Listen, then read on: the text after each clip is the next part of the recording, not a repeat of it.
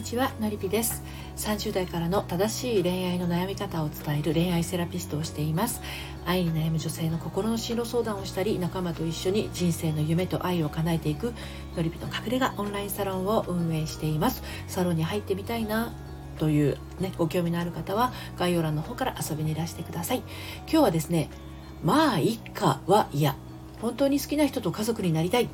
ということについてね、お話をしていきたいと思うんですけれども、こちらの内容についてはですね、公式サイトのえ読むセラピー愛のトリセツの方で、婚活、私は好きな人と家族になりたいというテーマで綴っています。こちらもですね、ご興味ありましたら概要欄の方から読んでみてください。はい、では早速参りますね。あの私は好きな人と家族になりたいってね、そう思いながら婚活してきたんだけれど、なかなかうまくいかないっておっしゃる人はね、あなただけではないんですよ。好きになったら彼女持ちだったとか、好きになった人は既婚者だった、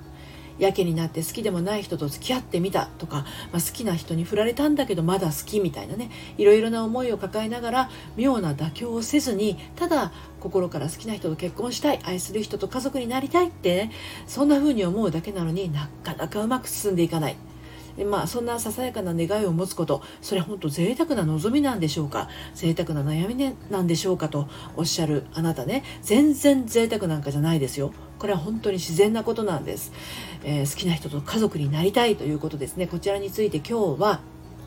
えっと、好きじゃないけど付き合ってしまう心理、それから他に好きな人がいるまま結婚した結果、そして本当に好きな人と結婚したいならとみっつに分けてね、お話をしていきたいと思います。まずですね、好きじゃないけど付き合う心理についてです。あの好きな人と家族になりたいって思ってるんだけど、まあどっかしらね、諦めのような気持ちを抱いたまま、なんかこう流されるままに、とりあえず出会った人と付き合ってしまうことってあるんですよ。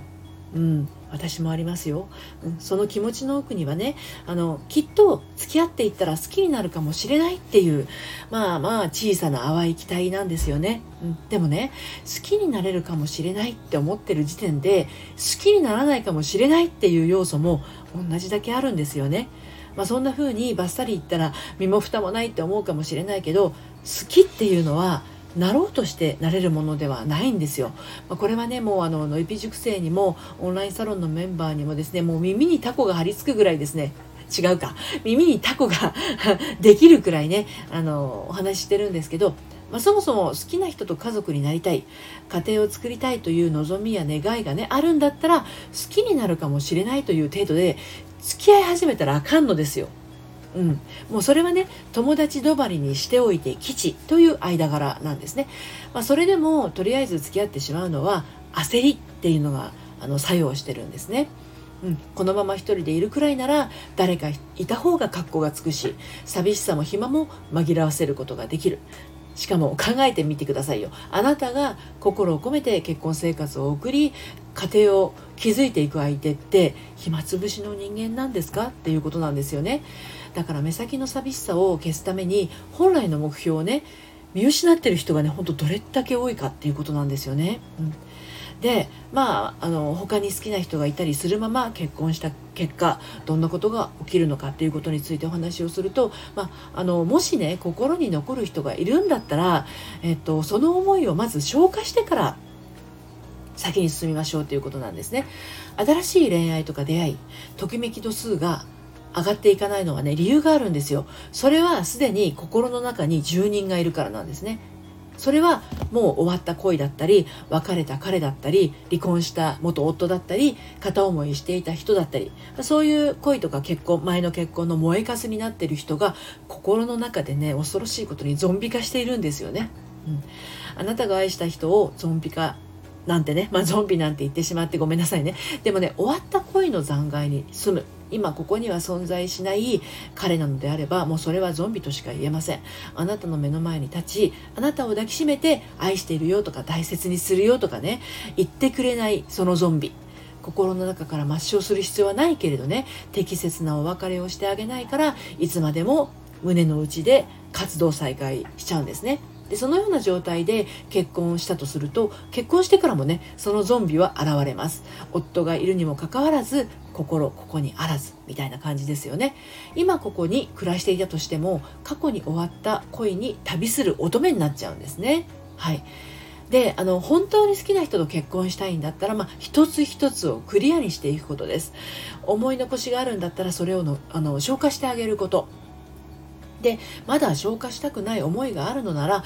あのそれをねとことん味わい尽くすことなんですね。だって本当に好きな人と結婚したいんでしょ、まあいっかっていうのは嫌なわけですよね。本当に好きな人と家族になりたいで、それなのに心には他に好きな人がいるということなんですよね。で、本当はその人と結婚したかったのかもしれませんけれど、まあ、そうはならなかった、そうできなかった、ね、だから気持ちは報われなかったわけだし、心は傷ついたんですよね。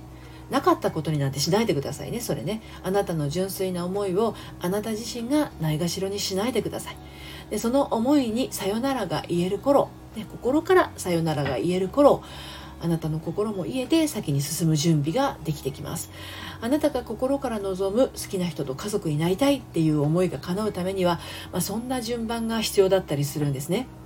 マッチングアプリや婚活パーティー、結婚相談所でどんな人と出会ってもなんだかときめかないなっていう人は、まあ、大抵心のどこかに別の人が住んでいることが多いです。あなたには心の奥にひっそり住んでいるゾンビ化した彼がいやいたりしませんか。まあ、無理に追い出す必要もないけれど、適切な心のさよならとあの思いの消化というのはね、必要な時間としてしっかりとってあげてください。のりぴちくではそのサポートもしています。はい、えー、好きな人とね家族になりたいという思いがあるとしたら、結婚は好きな人とするものです。それなのに先へ進めない場合は、他の人がすでに心の中に住んでいる可能性がありますよということなんですね。で、私のやってるオンラインサロンの方でもですね、メンバーと一緒に心の在り方を学ぶことができます。えー、失恋して傷ついた方もいらっしゃいますし、離婚してまだ立ち直れないなという方もいらっしゃいます。そして一歩進んで再婚考えたり新しい恋に進もうとしている方もいらっしゃいます。あのきっとあなたの悩みにね、あのメンバーはあの優しくあの答えてくれるかなと思いますので、ご興味ある方は概要欄から遊びに来てみてください。はい、最後までお聞きいただいてありがとうございました。それではまた、さようなら。